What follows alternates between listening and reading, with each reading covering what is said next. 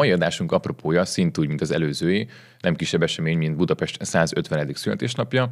Ezt az ELTE regionális tudományi tanszéke úgy ünnepli meg, hogy egy interdisziplinális kötetet ad ki, amelybe szám, amelyben számos tudományterület képviselője járja körül fővárosunkat különböző aspektusokból. Lesz szó a Dunáról és annak hídjairól, a földtani örökségről, a főváros közlekedéséről, kulturális környezetéről, és például a főváros imázsáról is. Itt velem dr. Izsák Éva, az ELTE regionális tudományi tanszékének habilitált egyetemi docense, illetve dr. Szabó Pál, szintén a regionális tudományi tanszék habilitált egyetemi docense.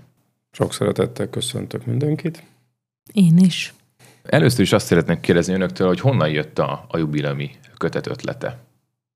Én nagyon régóta foglalkozom Budapesttel, és tudtam, hogy most 150 éves a főváros, és hát ki más, nagyképpen mondhatom, hanem a ELTE és a mi tanszékünk ünnepelje ezt úgy meg, hogy szünnepi kötetet csinálunk eltésekkel, és ezt adjuk a fővárosnak ajándékként, már mind Budapestnek.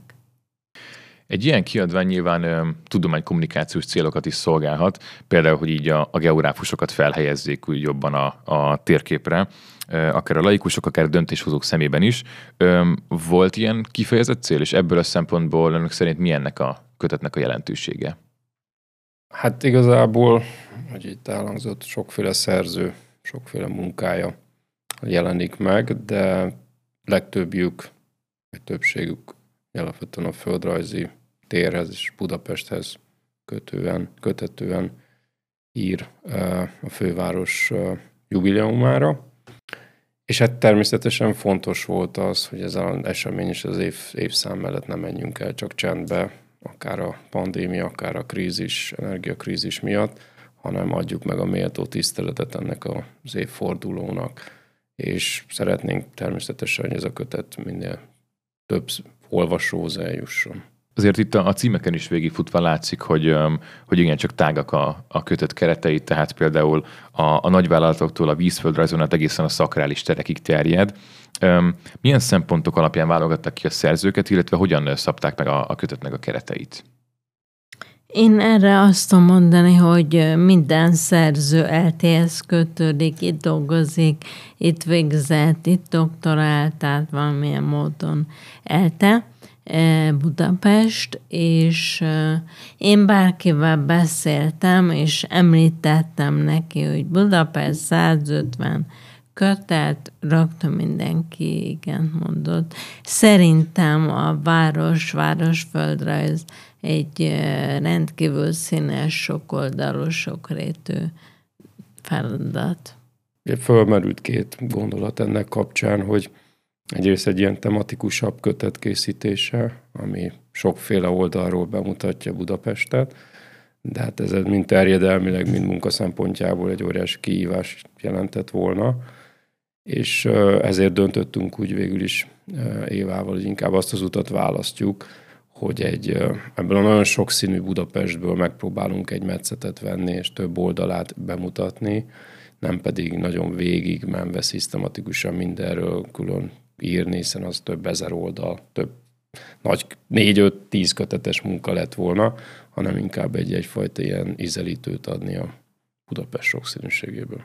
Egy ilyen kötet megszerkesztése és az a körül zajló munka azért nem kis feladat. Öm, milyen nehézségekkel találkoztak a, a munka során, illetve pontosan hogyan zajlott ez a, ez a munka folyamat, hogyan nézett ki? Ugye alapvetően a sok szerzős tanulmánykötetről van szó, ott ugye mindig nehéz összefogni azért a csapatot, hiszen sokféle ember sokféle szempontból áll neki a munkának, különböző időbeosztásokban dolgoznak, tehát ez az egyes mérföldkövek, határidők, amelyekhez próbáljuk kötni ilyenkor, hogy egy-egy lépést együtt előre haladjon ez a kötet.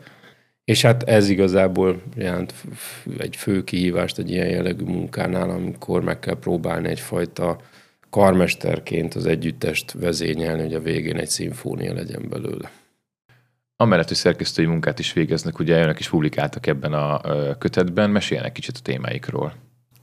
Az az igazság, hogy így nagyon nehéz válaszolni erre a kérdésre, hogy Budapest, Budapest társadalomföldrajza eltén mindig mindenki foglalkozott ezzel a kérdéssel, hogy hogy nőtt, hogy alakult a város, milyen szempontok hatottak jobban, kevésbé ez a sokszínűség. Én azt gondolom, hogy én ezt próbáltam bemutatni.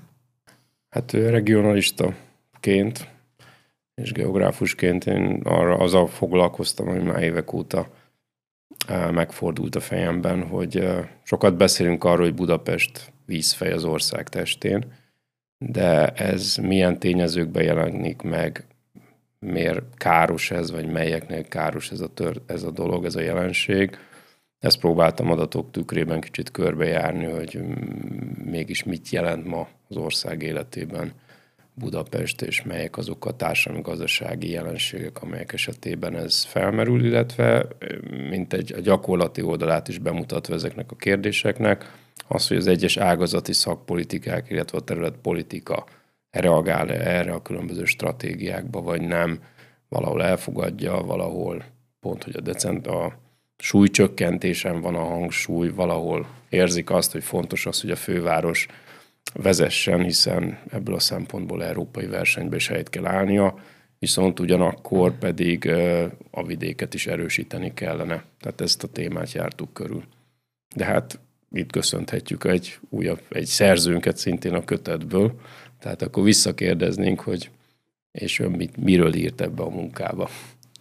Igen, hát én téma, doktori és korábban mesterszakos és alapszakos témavezetőmmel közösen, Berki Mártonnal közösen írtunk ebbe a kötetbe, aminek az alapja az én mesterszakos szakdolgozatom volt, és ebből indultunk ki. Alapvetően itt a, a Bartók Béla út, illetve hát ha már lehet így hívni, Bartók negyed kulturális szolgáltatásairól volt szó, és azt próbáltuk meg körbejárni, hogy a, a funkcionális mix elvei, illetve a funkcionális szemlélet alapján um, miért jó ez a, ez a terület, miért hívjuk ezt um, tényleg egy, egy minden szempontból kielégítő városi területnek, ugyanis um, erre a területre igaz az, hogy a funkcionális szemlélet alap, alapja ugye az, hogy mit csinálunk egy városban, ugye lakunk, dolgozunk és szórakozunk, kikapcsolódunk, és ezzel kapcsolatban a Bartók negyedre találtuk azt leginkább megfelelőnek, hogy mind a három ö, funkciónak ez úgy felel meg, hogy ezek nem nyomják el egymást,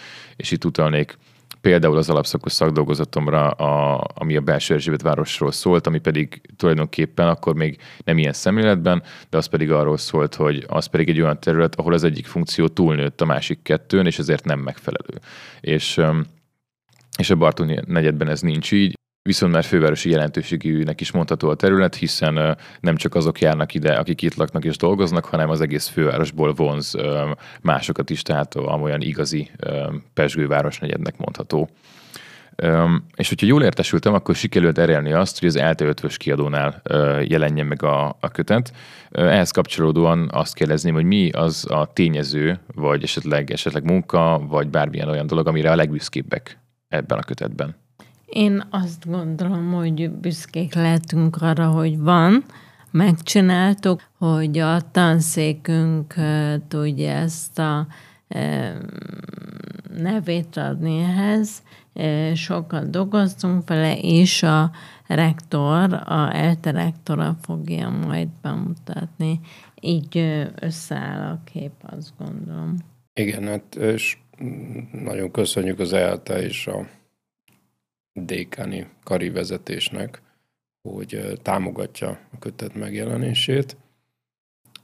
Az ötös kiadó esetében, illetve köszönjük szépen Próbált Ferencnek is, aki vállalta ennek a sokszínű munkának a lektorálását, és nagyon sok hasznos észrevételt és tanácsot tett az egyes szerzőknek, hogy a munka ne legyen annyira túl tudományos, tehát olyan legyen, ami hétköznapi emberek számára is érdekes lehet, ugyanakkor pedig ne menjen át egy bulvár stílusba, hanem tényleg egy tudományos értéket is képviseljen.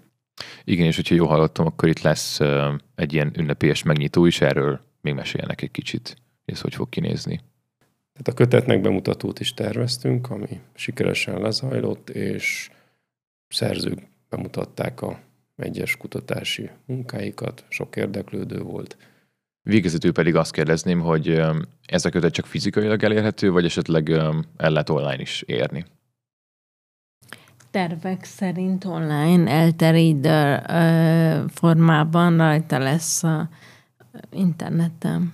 Nyomtatott formában 300 példányban jelenik meg, melyből 150 sorszámozott 150 év tiszteletére, és online pedig mindenki számára elérhető lesz. Dr. Izsák Éva, dr. Szabó Pál, köszönöm szépen, hogy elfogadták a meghívást, és itt voltak velem. Mi köszönjük Mi a lehetőséget, köszönjük. hogy itt lehettünk. Nektek pedig köszönöm a megtisztelő figyelmet, remélem, hogy ismét érdekes témával szolgáltunk nektek. Nézzétek meg az előző adásunkat is, ami szintén Budapestről szólt, illetve iratkozzatok fel, és kövessétek be az LTTTK többi közösségi média felületét is. thank you